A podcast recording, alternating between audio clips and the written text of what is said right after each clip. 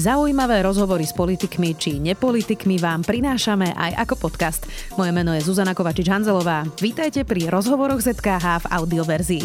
A ak chcete podporiť moju tvorbu alebo iné podcasty Denníka Sme, môžete tak urobiť cez kúpu prémiového predplatného na predplatné.sme.sk lomka podcast.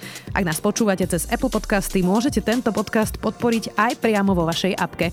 Za odmenu budete môcť počúvať naše podcasty bez reklamy v aplikácii sme.sk alebo v Apple Podcastoch. Ďakujeme.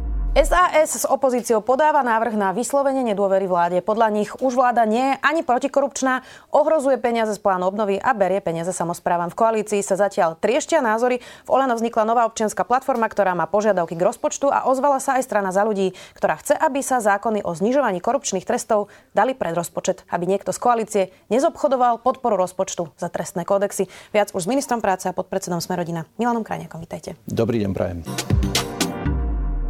Pán minister, tak začneme najprv tými výpovediami lekárov. Ono to vyzerá, že všetky krízy táto vláda ako keby nechá zajsť tak ďaleko, že je vystresovaná celá krajina, je to 5 minút pred 12 a hasí sa to v parlamente. Je to tak? Nie je to tak, pretože keď si vezmete napríklad e, pandemickú krízu a zamestnanosť, alebo si vezmete pandemickú krízu a zariadenia sociálnych služieb, alebo si vezmete teraz pomoc energiami a s infláciou pre zariadenia sociálnych služieb, tak ja sa snažím tie veci riešiť priebežne a verím, že zatiaľ sa ukazuje tak, že sa mi to aj darí. Čiže tí ostatní to riešia na poslednú chvíľu? Nie, iba vravím, že to nie je všeobecný, všeobecný jav. Ja sa snažím tie problémy riešiť priebežne. E, pozrite sa, teraz vyšli dnes čerstvé údaje o tom, že nie len, že nám klesa nezamestnanosť, ale aj stúpa zamestnanosť za tretí kvartál. Dnes vyšli von čísla. A verím, ja aspoň uprednostňujem taký manažerský prístup, že snažiť sa tie veci riešiť priebežne, lebo vždy v tom živote a najmä teraz, keď máme infláciu, vysoké ceny energií, pandémiu, môže vždy vyvstať nejaký problém, s ktorým nemôžete počítať, neviete ho zakalkulovať a preto tie ostatné, s ktorými viete počítať, treba riešiť priebežne. To sa mi aspoň zatiaľ osvedčilo. Máte nejaké vysvetlenie voličovi, e, že vláda vlastne vyjednala dohodu s lekármi a tesne pred hlasovaním predseda Olano a minister financí v, v parlamente vyzval poslancov, aby nepodporili tento návrh a hovoril o lekároch ako o zákerných vydieračoch a uplatkároch? E, necítim potrebu vysvetľovať e, slova svojich kolegov, určite ich vedia vysvetliť sami. Viem na to povedať len to, že sme radi, že sa vláda dohodla s lekármi a so zdravotníkmi. Sme radi, že potom, čo e, na koaličnej rade sme požiadali partnerov, aby sme dali ešte jednu dodatočnú ponuku a skúsili sa dohodnúť, tak vláda dala ponuku a nakoniec viedla k dohode. A v parlamente, myslím, všetci naši poslanci túto dohodu aj podporili. Nechcete komentovať Igora Matoviča? Nepovažujem za potrebné komentovať slova svojich kolegov tak vo vláde. Nie je to vážne, keď minister financí sabotuje takto vážnu dohodu naozaj tesne predtým, než podá 2000 lekárov výpovede? Nesabotuje, ako ste videli, myslím, že to prešlo hlasmi skoro všetkých poslancov v parlamente bez ohľadu na to, či sú vládni alebo opoziční. E, ja aj môj predseda, pán Kolár, sme ocenili to, že nakoniec došlo k dohode a poďme ďalej, riešme tie ďalšie problémy, ktoré tu sú. Ja rovnako chcem oceniť, že po dohode sme schválili pomoc v rozsahu zhruba 6 miliard eur na pomoc Ešte domácnostiam k cenám energií. A to sú veci, ktoré riešim ja, lebo... Aj tak by ma zaujímalo, čo si myslíte o tomto výroku, ale rozumiem, že to nechcete komentovať. Prejdime aj k tomu, že SAS podáva návrh na vyslovenie nedôvery vláde Eduarda Hegera. Ako rátam, tak rátam. Tak toto môže naozaj skončiť predčasnými voľbami, nie? Ja si myslím, že no nie celkom. Ja si myslím, že toto je pokus o progresívny puč, čo to a to, to znamená, že ako vymeniť vládu bez volieb, ale nie s tým, že by nasledovali predčasné voľby, čo by dávalo logiku, ak padne vláda, nech sú predčasné voľby. Ale ak si všímam vyjadrenia pána Sulíka a pani Kolíkovej, tak povedali, že jednou z variant, ktorú preferujú, je tzv. úradnícka vláda. To by znamenalo, že by pani prezidentka mala vymenovať vládu, ktorá nedostala podporu vo voľbách a v takomto zložení by mala vládnuť ďalej až do budúcich parlamentných volieb. A to by som ja považoval za progresívny podvod na voličoch a určite takéto riešenie nepodporím. Chcem o tom hovoriť preto, lebo nie je správne, podľa mňa, keď progresívci nedokázali získať podporu vo voľbách, nedokázali získať podporu vo vláde, takže s hambou z nej odišli, nedokážu získať podporu v parlamente, lebo tak sa ukazuje, že Maximálne to, čo vedia urobiť, je, že blokujú rokovanie parlamentu, ale aj tak Kto nevedia sú sa presadiť. progresívci? Prepačte, len aby sme si to ujasnili. No tak ja medzi nich určite považujem e, väčšinu poslancov za SAS, Progresívne Slovensko, Prezidentku? Hlas. Tak pani, progre- pani prezidentka určite je progresívna a myslím si, že jej prejav, ktorý prišiel v parlamente tento útorok, určite prispel k tomuto jej vyjadrenie, že možno by mala táto vláda skončiť. Ja si myslím, že to, že dva dní potom nasleduje návrh na odvolanie vlády zo strany Hlasu a Sasky, mne zapadá do tohto pokusu Akože o s progresívny put. Nie, to nehovorím. To nehovorím. Pani prezidentka bude musieť vyhodnotiť situácia a rozhodnúť sa sama. Ale určite, keď ste sa ma pýtali, že či pani prezidentku považujem za progresívne orientovanú z toho politického hľadiska, tak áno, myslím si, že je. Dobre, uh, ale teda, ako rátam, tak rátam, tak to vyslovene nedôvery vláde asi nájde väčšinu. To neviem, Poslanec z čoho Taraba povedal, že bude hlasovať za. Áno.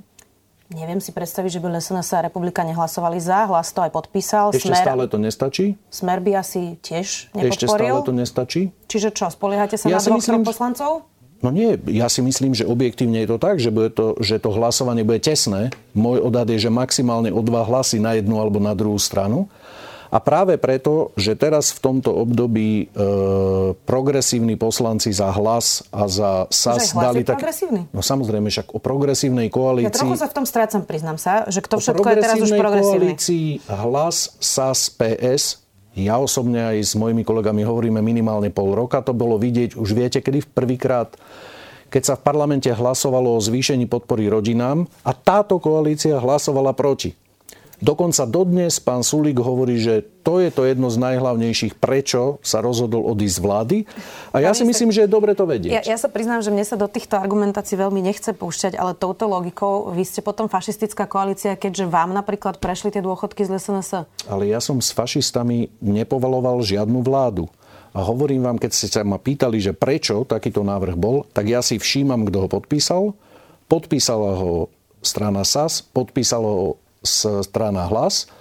Myslím si, že z vyjadrení pána Valáška za progresívne Slovensko sa ukazuje, že asi je pripravený hlasovať e, západ vlády a myslím si, že cieľom má byť progresívny puč, aby vládla progresívna úradnícka vláda bez vyjadrenia ľudí vo voľbách. Takto. Môžeme hovoriť o puči, pretože to je normálne nástroj, ktorý je v ústave. Mhm. Úradnícka vláda, to nie je žiadny puč. Asi sa na tom zhodneme. Progresívny puč je to preto, lebo keby progresívne strany, Hlas, SAS, PS, získali väčšinu vo voľbách, ľudia by im dali dôveru, nech zostavia vládu. Nemáte dôveru Ale prezidentku, že by považujem- tam naozaj dala nejakých nestranických Ale odborníkov? považujem, Ak by to považujem, už za, nastalo, teda myslím. považujem za nesprávne, aby bola vláda bez volieb progresívne orientovaná, inštalovaná takýmto spôsobom. Preto to nazývam progresívnym pučom. Myslím si, že toto je cieľom tých poslancov, ktorí predložili návrh na povalenie vlády. Dobre, ale je to teda demokratický nástroj, na tom sa asi zhodneme. Ale je to progresívny puč, pretože ak chcú získať Pán- dôveru, nech ju získajú vo puč- voľbách. takto. Puč Je evokuje, áno, Je prevrat. Áno. evokuje niečo nedemokratické. A toto je parlamentný prevrat. Úradnícka vláda je normálny nástroj za istých splnených Mhm. okolností v Ústave Slovenskej republiky. To sa milíte. Kde máte v ústave napísané úradnícka vláda? Prezidentka má právomoc dočasne vymenovať Nemá. aj vládu. Akože nemá. Nie. Prezidentka má právomoc vymenovať vládu. Nehovorí sa tam nič o úradníckej, o dočasnej. Táto vláda by mala odrážať zloženie, ktoré vzniklo voľbami. Ak padne vláda a ukáže sa, že majú byť predčasné voľby, v poriadku, to je legitimné. Dohodneme sa na predčasných voľbách. Ale myslím si, že je nesprávne a preto to nazývam pučom. Ak niekto chce inštalovať, a teraz ja nevravím, že pani prezidentka má tento cieľ. Ja si myslím, že tí, ktorí dali tento návrh na odvolanie, majú tento cieľ, aby inštalovali bez volieb vládu, pre ktorú by v parlamentných voľbách nedokázali získať podporu od ľudí vo voľbách. Tak posledná otázka k tomuto. Nemáte dôveru v Ča, prezidentku Čaputovú, že by takéto niečo neurobila? Uh, ona sa zatiaľ ukázala ako taký spájač aj v takých tých vybičovaných emóciách. Asi môžeme sa na tom zhodnúť. Uh, a teda, že nemá u vás ona dôveru, že by neurobila progresívny puč, ale keby už nastala táto mm-hmm. situácia, mm-hmm. o ktorej nevieme, či nastane, mm-hmm. tak by naozaj vymenovala nejakých ľudí, ktorí požívajú dôveru aj konzervatívcov, aj liberálov, aj progresívcov, aj neprogresívcov, že by teda sa snažila nájsť nejaký konsenzus? Ja rešpektujem ústavné kompetencie pani prezidentky a nikdy som o nej nepovedal napriek našim rozdielným názorom, ideologickým, nič e, spochybňujúce jej ústavný mandát. A myslím si, že pani prezidentka, napriek tomu, že s ňou v mnohých veciach nesúhlasím, koná v medziach ústavy. Iba upozorňujem na to, že je v medziach našej ústavy vymenovať vládu, ktorá môže byť progresívna. A je logické, ak pani prezidentka je progresívna, že môže chce vymenovať vládu, kde budú ľudia, ktorí sú jej názorovo blízki.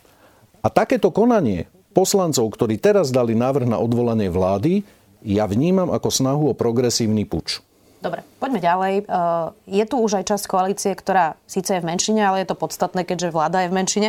Časť mm-hmm. Olano a za ľudí dávajú teda podmienky na podporu rozpočtu a to je dofinancovanie samozpráv, ale hlavne, aby tie zákony Tomáša Tarabu o trestných kodexoch boli ešte pred hlasovaním o rozpočte, mm-hmm. aby sa to nedalo jednoducho zobchodovať. Mm-hmm. Boris Kolár na to reagoval, že je to vydieranie. Je to podľa vás tiež vydieranie? Tak pozrite sa, keď rokujeme týždne a mesiace o návrhu štátneho rozpočtu, každý z koaličných partnerov alebo s kolegov vo vláde si dával nejaké podmienky a ja som si dával ako minister a musím povedať, že som veľmi spokojný, pretože je to najsociálnejší a najprorodinejší rozpočet v dejinách Slovenska. V porovnaní s týmto rokom mám na prorodinné výdavky a sociálne výdavky o 2,8 miliardy eur viac. Čiže som spokojný a podporujem ten rozpočet. Ale keď vyjednávame o tom, čo v rozpočte má byť alebo nemá byť, to máme robiť vtedy, keď sa o tom rozpočte bavíme. Tak poslanci a toto... to môžu robiť vtedy, keď je to v parlamente. To je legitimné. Ale tí poslanci boli aj pri e, príprave návrhu zákona o štátnom Jasne, rozpočte. Mohli to povedať viete, tam. že rokuje sa v parlamente, tí poslanci nie sú iba pajaci, čo stlačia tlačítko. Čiže keď pri... sa rokuje v parlamente, tak môžu priniesť svoje ale vlastné návrhy. Ale veď boli pri rokovaniach o rozpočte, to znamená, mohli dávať svoje podmienky, že takýto rozpočet sa mi páči, nepáči Čiže preto to pán predseda Kolár nazval vydieraním. Ale v poriadku, rešpektujme politickú realitu a teraz si povedzme, že e, čo sa s tým dá urobiť. Poprvé, e, možno ste zaregistrovali, že dnes došlo k dohode e, so samozprávami a my sme vedeli samozrejme, že v tom návrhu rozpočtu je priestor aj priamo pomenovaný, že v prípade, ak sa budú navyšovať tie prídavky, pardon, daňový bonus na dieťa, tak to musí byť samozprávam kompenzované dohoda bola urobená, či myslím si, že jedna prekážka je odstránená. Budeme postupovať ďalej.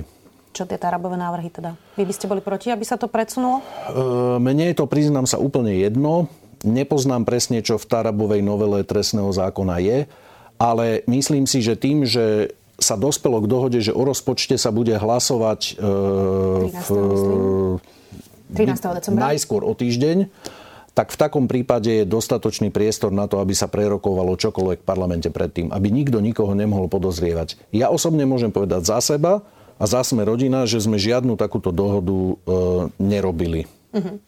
Vy sa ako pozeráte vôbec na to znižovanie trestov za korupciu? O tom hovoril aj Boris Kolár, ktorý tvrdí, že súčasné tresty za ekonomické podvody sú podľa neho drakonické a na úrovni totalitných štátov. Aj na koaličnej rade sa prihováral, aby koalícia tieto zmeny, ktoré navrhoval aj Tomáš Taraba, podporoval. Vy si čo myslíte o trestoch za korupciu? Ja si myslím, že pani exministerka Kolíková urobila správne, že dala do medzirezortného pripomienkového konania 7. septembra tohto roku návrh na zníženie trestných sadzieb u viacerých trestných činov. Ako príklad by som povedal pranie špinavých peňazí, e, krádeže, podvody, marihuana. E, a nie som odborník na trestné právo, ale v zásade súhlasím s tým a keď sme na vláde o tom debatovali aj s pánom ministrom Karasom, tak sa mi páči ten prístup, že urobme si priemer krajín Európskej únie, stanovme si na jednotlivé, aké sú trestné sadzby za jednotlivé trestné činy v e, krajinách Európskej únie a v tom mantineli sa hýbme. To znamená, ak to bude nastavené takto, ja som s tým OK. Vám sa zdá tých 19 rokov za zmenky, ktoré dostal Marian Kočner veľa? E, neviem sa vyjadriť k, akože ku konkrétnemu, ku konkrétnemu činu. Mne sa skôr zdá, že by to malo byť, ale berte to, že som laik, tak to mám navnímané, že že asi najmenšie tresty by mali byť za verbálne trestné činy, keď by som to tak povedal, viete, že urážky a neviem čo. Potom by mali byť vyššie tresty za majetkové trestné činy a najvyššie za násilné. Tak mne to nejaká logika hovorí. Ale pán minister Karas mi povedal, že vlastne urobil takú komisiu spoločnú, ktorá vyhodnocuje to pripomienkové konanie k novele trestného zákona kde sú ľudia z Najvyššieho súdu, z generálnej prokuratúry, hovorí o tom s predsedom špecializovaného trestného súdu, so šéfom USP, hovorí o tom s akademickou obcou, s advokátmi a e, na tej debate, ktorú sme mali, nás ubezpečil, že si myslí, že sa dá dospieť k dohode tak, aby vlastne naprieč tým právnickým spektrom alebo tí, ktorí e, sa tomu venujú, aby to bolo riešenie, ktoré získa podporu veľkej väčšiny časti nie len odbornej verejnosti, ale aj spoločnosti. Ešte jedna otázka k tomu rozpočtu. Chýbajú tam výdavkové limity. Napríklad sa hovorí, že práve preto sú ohrozené peniaze z plánu obnovy, alebo teda aspoň časť tej tranže. Mm-hmm. Vylúčujete, že toto sa tam ešte doplní? Nie, nevylúčujem. Ja som vetoval e, schválenie výdavkových limitov tým, že vetujem už pol roka metodiku, ako by sa mali vypočítať, ktorú navrhla Rada pre rozpočtovú zodpovednosť. A robím to preto, lebo nechcem, aby teraz, keď všetky štáty Európskej únie zvyšujú výdavky kvôli vojne na Ukrajine a najmä teda kvôli cenám energií a pandemickej kríze a tak, aby sme boli prakticky jediná krajina, ktorá uprostred tejto krízy proste bude škrtať výdavky. Myslím si, že nejaký kompromis je tam navrhnutý. Verím, že sa podarí dohodnúť s Európskou úniou alebo teda s Európskou komisiou, aj s Radou pre rozpočtovú zodpovednosť a ministerstvom financí nejaký kompromis, ktorý umožní, aby sme rozpočet schválili. Maroš Žilinka zrušil 363 obvinenie Robertovi Ficovi a Robertovi Kaliňákovi. Vám sa pozdáva to zdôvodnenie, ktoré poskytol, kde hovoril, že premiér vlastne formálne nemá právomoci získať daňové tajomstvo a preto ich vlastne nemohol zneužiť?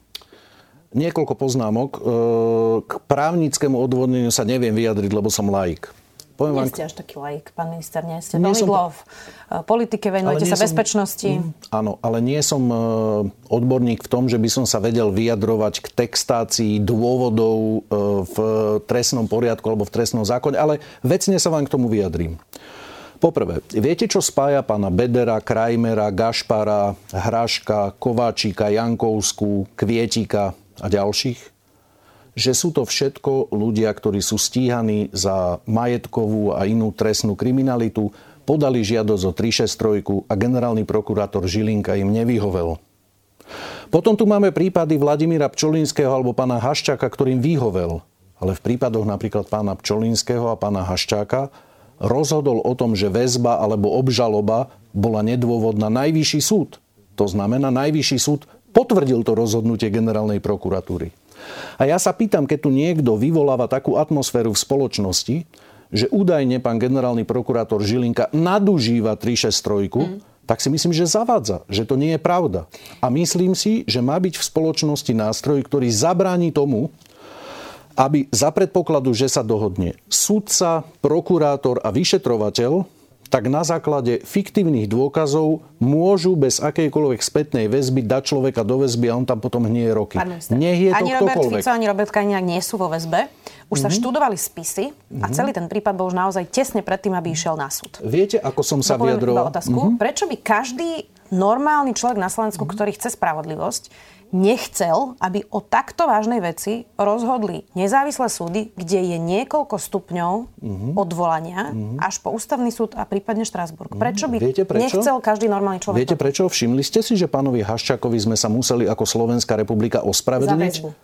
No to je jedno. No, tí ľudia nespra... neboli vo väzbe. Ja teraz hovorím počkajte, o tom, počkajte. že či by pre za rozhodnutie, krajinu... Za rozhodnutie NAKY, za rozhodnutie špecializovaného trestného súdu a za rozhodnutie úradu špeciálnej prokuratúry sme sa museli pánovi Haščakovi ospravedlniť. A, a len pripomínam... A ten systém asi zafungoval, nie? To je výborné, to je geniálne tvrdenie. Čiže nechajme niekoho hniť v, v base, obviňme ho. Pán Rybár bol rogapor v base ako advokát a po roku a pol ústavný súd povedal, že, e, že ja aj tak nemá tam byť, pustite ho von. A pani Kolíková mi povedala presne toto. Vidíte, systém zafungoval. Minister, takto. A to sa dívame Dobre. na tých ľudí. Poďme to sú iba nejaké väzby. akože počty?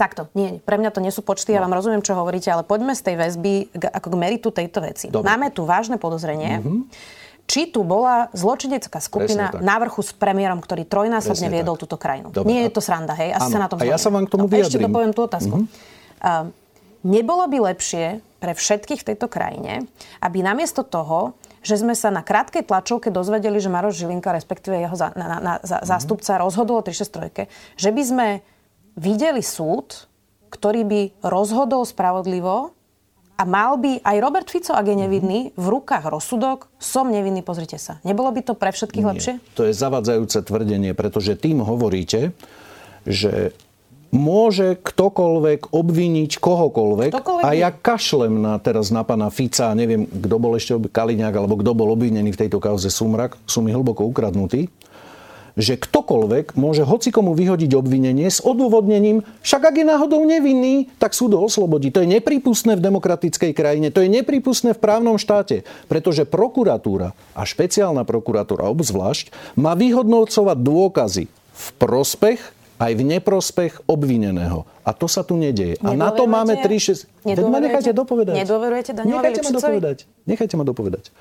A na to tu máme inštitút 363, aby niekto, keď vzniknú takéto väzby alebo podozrenia, mal tú možnosť sa odvolať, aby prokurátor preskúmal, či, pro, či, e, či ten, kto konal orgány činné v trestnom konaní, vyhodnocovali dôkazy v prospech aj v neprospech. A teraz by som sa chcel vyjadriť k pánovi Ficovi a Kaliňákovi.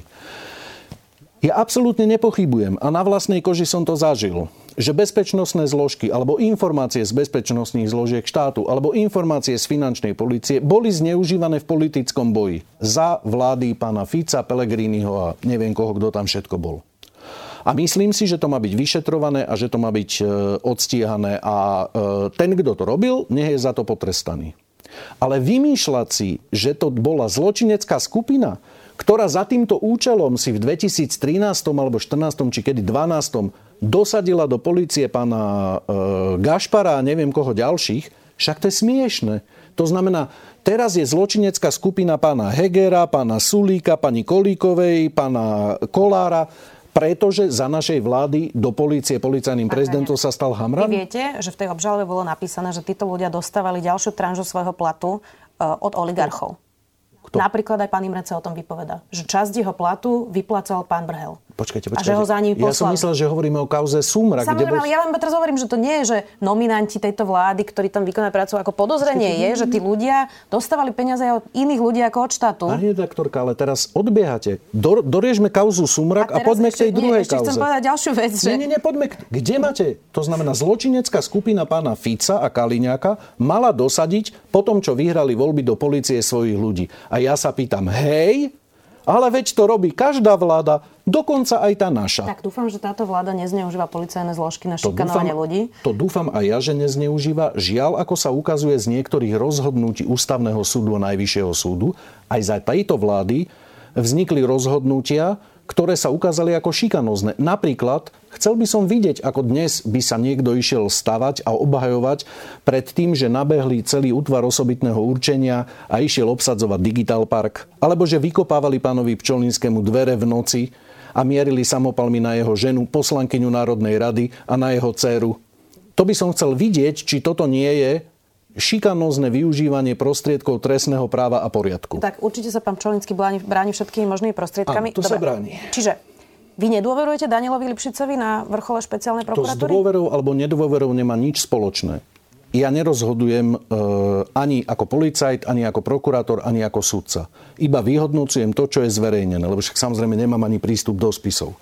A na základe prístupu do e, toho, čo bolo zverejnené, si myslím a vyhodnocujem tú situáciu tak, že tak ako v minulosti, tak ako teraz, tak aj v budúcnosti budú policajti, prokurátori a sudcovia, ktorí môžu mať tendenciu zjednodušovať si situáciu a snažiť sa zavrieť aj na niekoho, na čo nemajú priame dôkazy. A myslím si, že keď chceme žiť v demokratickom právnom štáte, tak každý má právo na spravodlivý proces. Tak, a ešte by o to mohli v demokratickom štáte rozhodovať súdy. Ako sa pozeráte na to obvinenie Jaroslava a vy Haščáka? Viete, že, pani redaktorka, prečo opakujete túto vec? Veď súdy v prípade pána Haščáka a pána Pčolinského rozhodli, že orgány ja činné v trestnom konaní... Ale no, no, poďme ďalej. Veď poďme ďalej. Nech sa tu netočíme stále dokola. Čo hovoríte na to nové obvinenie Jaroslava Haščáka, Anny Bubeníkovej a Jirka Malcharka? Vy ste sa uh, veľa vyjadrovali aj ku Gorile, boli ste tam ako keby na tej druhej strane sporu, mm. keď to tak nazvem. Čiže toto asi vítate, nie? E, k súdnym sporom a k obvineniam sa už nevyjadrujem predtým, než viem, mám informácie, že z čoho sú vlastne obvinení. To znamená, rešpektujem to, informáciu som si všimol, neviem presne, aká je tam dôkazná situácia, či je bližšie sa k tomu vyjadriť, neviem. Z vášho pohľadu, hoci asi mi poviete, že sa opäť k tomu nechcete vyjadriť, ako sa pozeráte na ten spor o tej nahrávke, či ju pripustiť alebo nepripustiť ako dôkaz? Ktorú? Gorila. To, to sa priznám, že to neviem, ale e, neviem ani, či je to podstatné, teraz ako právnik, lebo však tie prepisy e, pre mňa asi najpodstatnejšie iba to, že ani nie, či pripustiť alebo nepripustiť, ale iba zverifikovať, či to, čo bolo vlastne zverejnené ako prepisy, že či je to pravda a či je to prípustné použiť v trestnom konaní. To je asi pre mňa najdôležitejšie. Ja len sa pýtam na to, že e, vlastne v podstate celé Slovensko tú nahrávku počulo, keďže bola aj na internete celá zavesená, po tom, čo sa našla v trezore Mariana Kočnera, že či sa dá nepripustiť tento dôkaz, keď už ho celá krajina počula a vypočula si, že čo sa tam rozprávalo. To neviem. Fakt neviem, pretože e, asi platí pravidlo vo všeobecnosti, v tomto prípade neviem, ja napríklad som to nepočul, lebo som čítal tie prepisy. Ale rozumiete, na čo sa pýtam? Že uh, ľudia môžu mať objektívne pocit, že by to bolo nespravodlivé, ak by sa to neposudzovalo ako dôkaz, keďže to už všetci počuli. Nech súdy rozhodnú akokoľvek, nech tak potom postupujú vo všetkých prípadoch. Nahrávky a všetko možné boli vo veľa prípadoch. Ak sa rozhodnú to akceptovať, nech to potom akceptujú vo všetkých prípadoch. Ak sa rozhodnú to neakceptovať, nech to platí potom vo všetkých prípadoch. Nie je jednaký meter. Poďme aj na tú energetickú krízu. Okrem tej pomoci o elektrine a teple, ktorú ste už spomínali, ktorá bude teda stať miliardy eur, stále nemáme vyriešené také veci, ako je napríklad valorizácia dávko, dávky v motnej núdzi. Nepomáhame pri inflácii samoživiteľom, samorodičom. Pritom pri potravinách je teraz inflácia skoro až 25%. Mm-hmm. Nie je to vôbec, uh, nie sú to žarty. A obzvlášť teda, ak je tá dávka v motnej núdzi 60 eur pre jednotlivca, mm-hmm. asi to je teda naozaj likvidačné, ak sa zvýšili výdavky o 25%. Tak uh, tie dotácie na energie, na tom sa asi zhodneme, že fajn, ale to asi nestačí. Čiže ako pomôcť tým ľuďom, ktorí sú postihnutí naozaj zásadne napríklad tou infláciou pri potravinách a to sú napríklad teda tí jednorodiči alebo aj ľudia, ktorí poberajú dávky v Pristavme sa pri tom, pretože e, tá pomoc e, pre každú domácnosť na Slovensku, to znamená aj pre domácnosť samoživiteľa, aj pre domácnosť človeka v motnej núdzi, to je najväčšia pomoc, aká kedy v histórii Slovenska e, bola vyplatená alebo zabezpečená takým spôsobom, že štát uhradí za domácnosti väčšinu ceny za elektrickú energiu, plyn a teplo. To pomôže úplne každej domácnosti na Slovensku.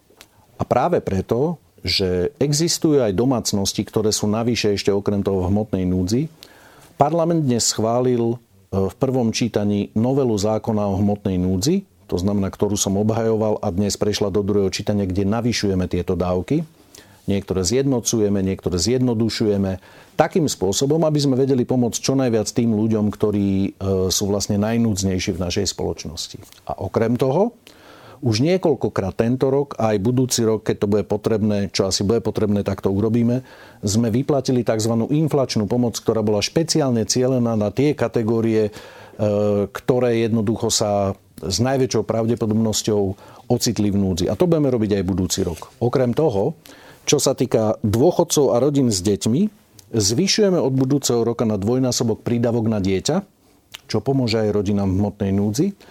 Z 30 eur, ako to platí teraz, na 60 eur mesačne. Zvyšujeme daňový bonus a e, toto je systémová pomoc, ktorá by mala pomôcť zhruba 660 tisíc rodinám s 1,1 miliónom detí. Hm.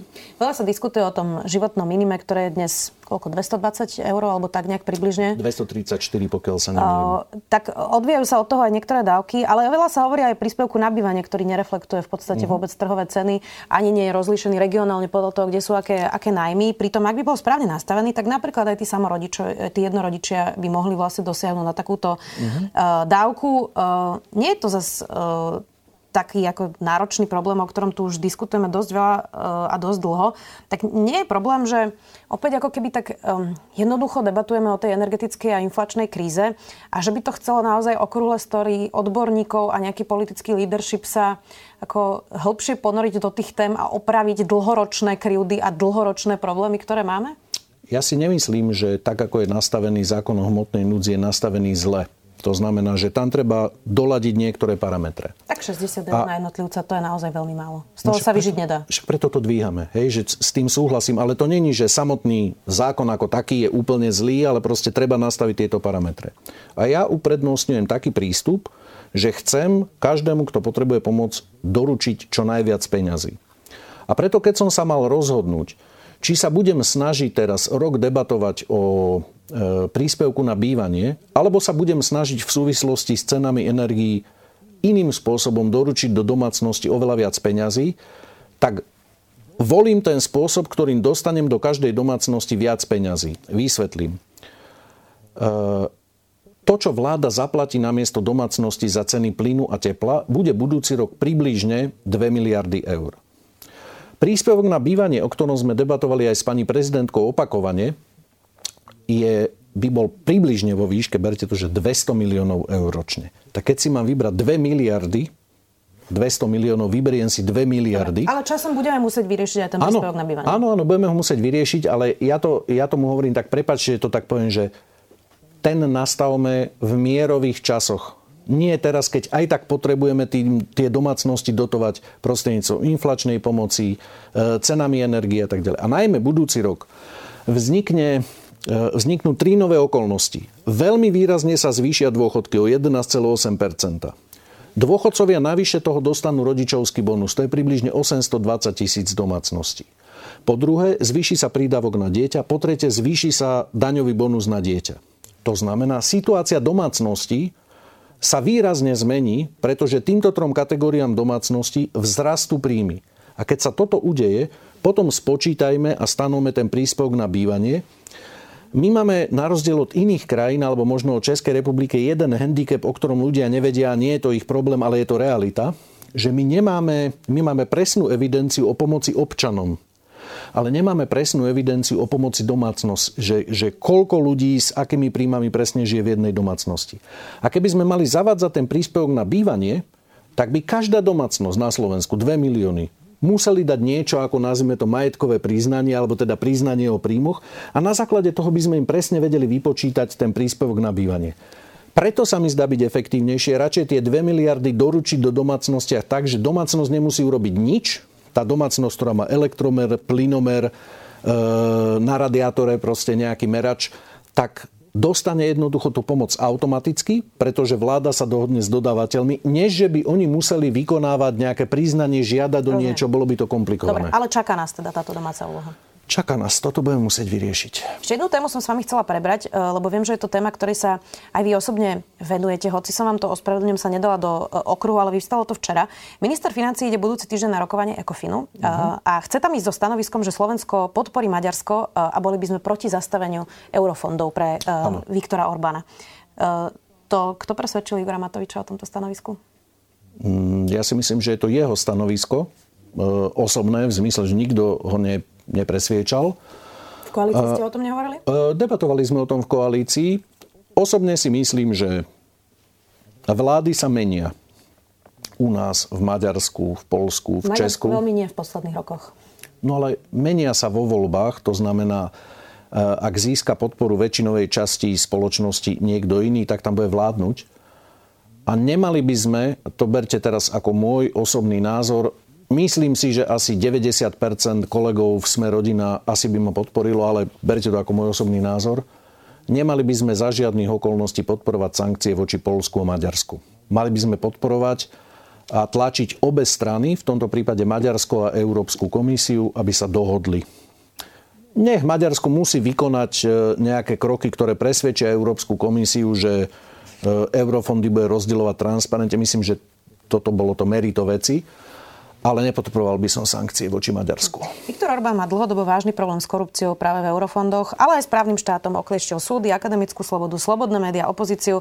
A celá Európa je v tomto vlastne jednotná, okrem Polska a možno novej vlády v Taliansku, to ešte uvidíme. Uh, tak uh, my sme posledné dva roky mali politiku zahraničnú, mm. že sme sa trošku odkláňali od toho Viktora Orbána v rámci Európskej únie. Takú zahraničnú politiku sme nemali. Takú zahraničnú politiku sa snažil robiť možno nechcem mu dodávať za zlé, e, pán ex-minister zahraničných vecí Korčok. Korektne chcem povedať, že aj o vzťahoch e, voči V4 sme sa s pánom ministrom zahraničných vecí vždy dohodli a dohodli sme si také mantinely, že ktoré mám pocit, že vyhovovali aj jemu, aj mne, alebo aj nám ako v Sme rodina. E, a chceme v tom pokračovať.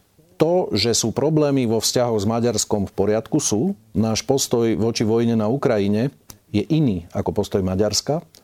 Iba upozorňujem, že e, napriek tomu Maďarsko muselo 60% zdvíhať ceny energií v septembri a my to nebudeme musieť urobiť. E, ale susedov budeme mať aj o 3 roky, aj o 5 rokov, aj o 10 rokov a mali by sme robiť všetko, aby sme ich nepodrážali. Hm, minister Káčer má asi rovnaký postoj ako pán Korčok, nie? E, z toho, čo som mohol navnímať, minister Káčer má možno neviem, či je to tajomstvo, asi to nie je... No, dobre, týka sa to medzinárodných vzťahov. Nebudem hovoriť e, e, veci zo zákulisia alebo veci tak, ako som to navnímal ja. E, Teraz neviem, Pozrite, čo povedať. Že má ešte okomentovať, okomentovať názory pána Káčera, ale myslím si, že, že stanovisko vlády jasne reprezentuje to, že presne pred týždňom, alebo teda pred týždňom a jedným dňom sa konala V4 stretnutie premiérov v Košiciach a ja som rád, že spolupráca krajín V4 pokračuje a Čiže verím, že bude pokračovať premiéra, aj do že podporíme Maďarsko, aby som to len pochopila? Nie, nie, nie. Ja len vravím, že toto je moje stanovisko k V4 Ale a to je aj stanovisko premiéra. Kačera teda, lebo ja som sa pýtala, že či on nemá rovnaký postoj ako Ivan Korčok. Neviem, aký má aktuálne postoj pán Káčer. Ja osobne budem presviečať, aby sme nepodporili e, sankcie voči Maďarsku. Zároveň tu Viktor Orbán beha so šálom Veľkého Uhorska, tak to je priateľský sused? A zároveň mu pán premiér, myslím si, že veľmi vtipne odpovedal tým, veľmi sa mi páčil jeho status, keď mu dal slovenský šal so slovom videl som, že máš starý šal, tak tu máš nový. Mm, myslím si, že je to v poriadku. Jasné, ale tak ten šal asi, ktorý mal Viktor Orbán, nebol úplne v poriadku. Nebol v poriadku.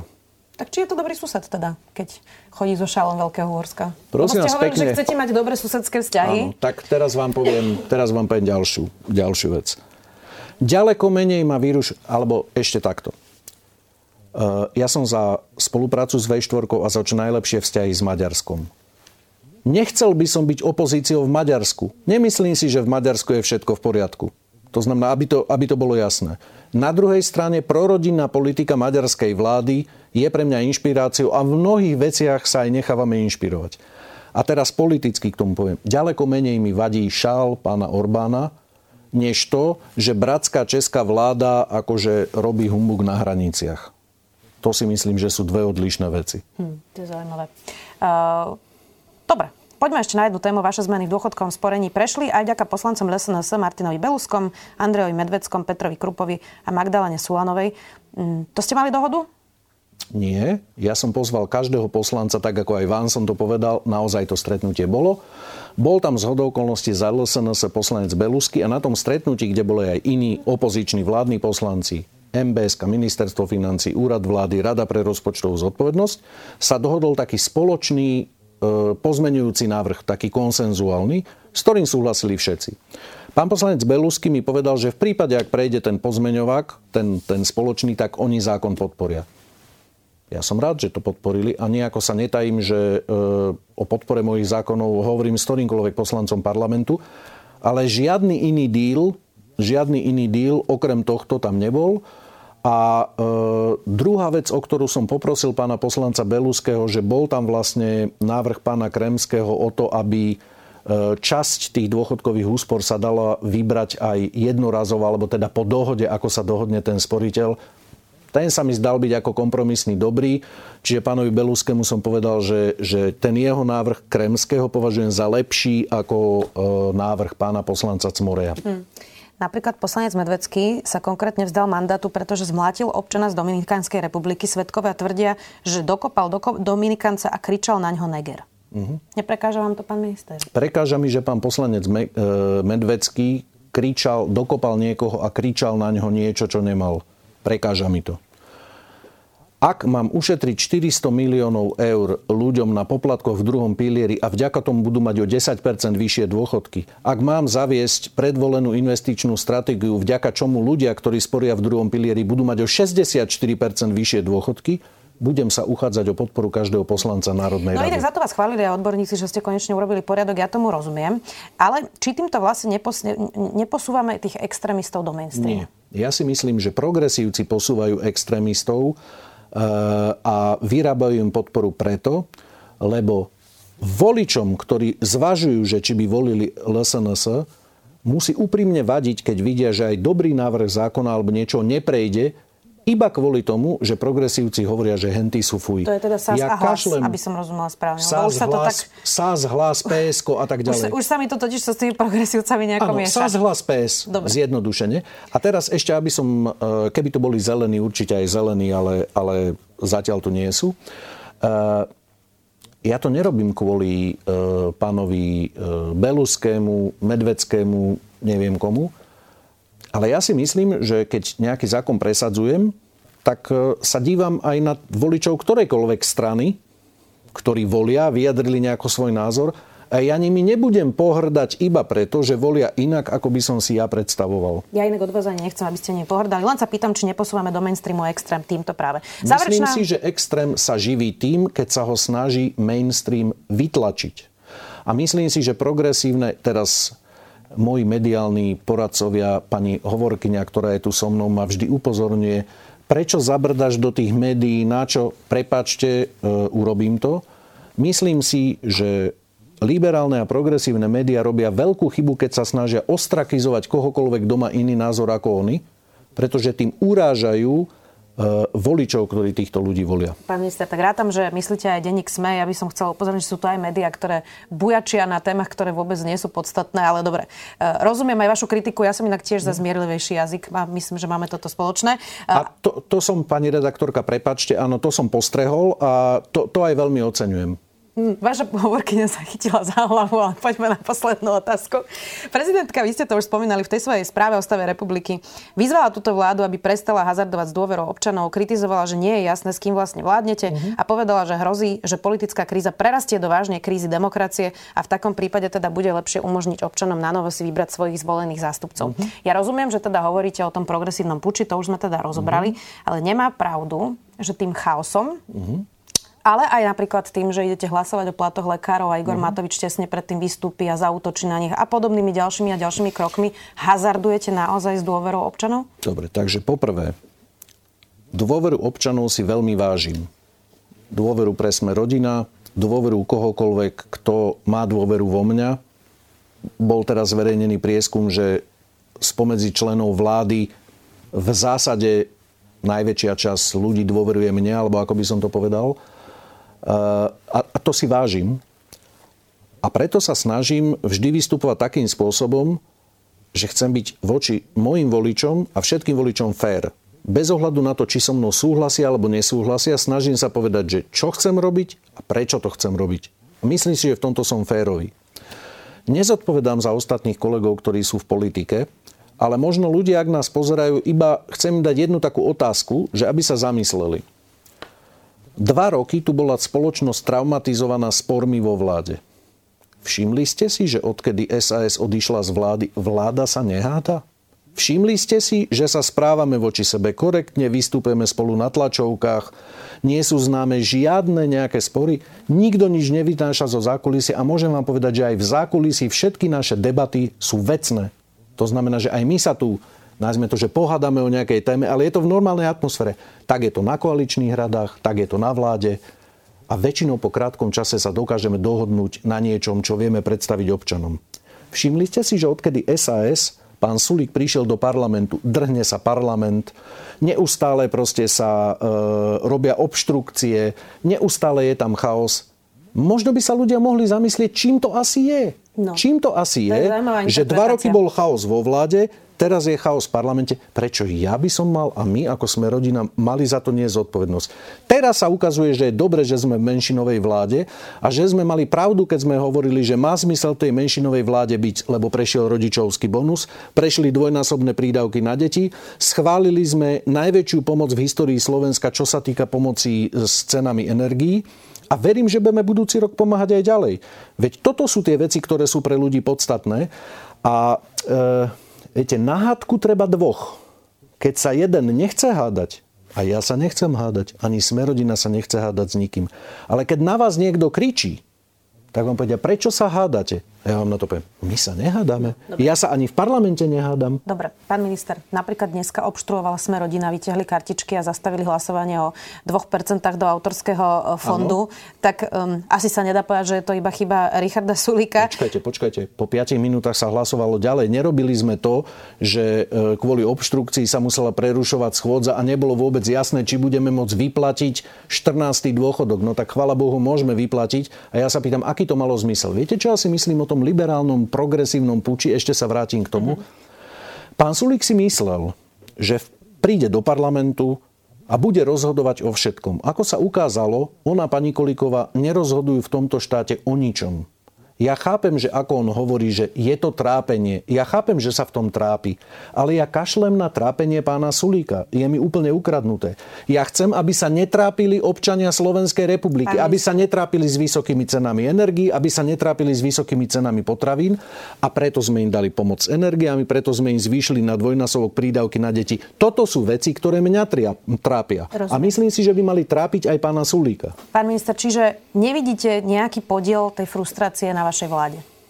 Na vláde? Ja nie som vláda, ja som tu Milan Krajniak, člen vlády Áno. a sme sme rodina, ktorá má tri Áno. ministerské a kresla. A myslím si, sa mohli vyjadriť? To je moja my, otázka. A myslím si, že robíme v tej vláde, čo môžeme, aby sme zmysluplne pomohli ľuďom. Veď si predstavte, ako nás mnohí podceňovali.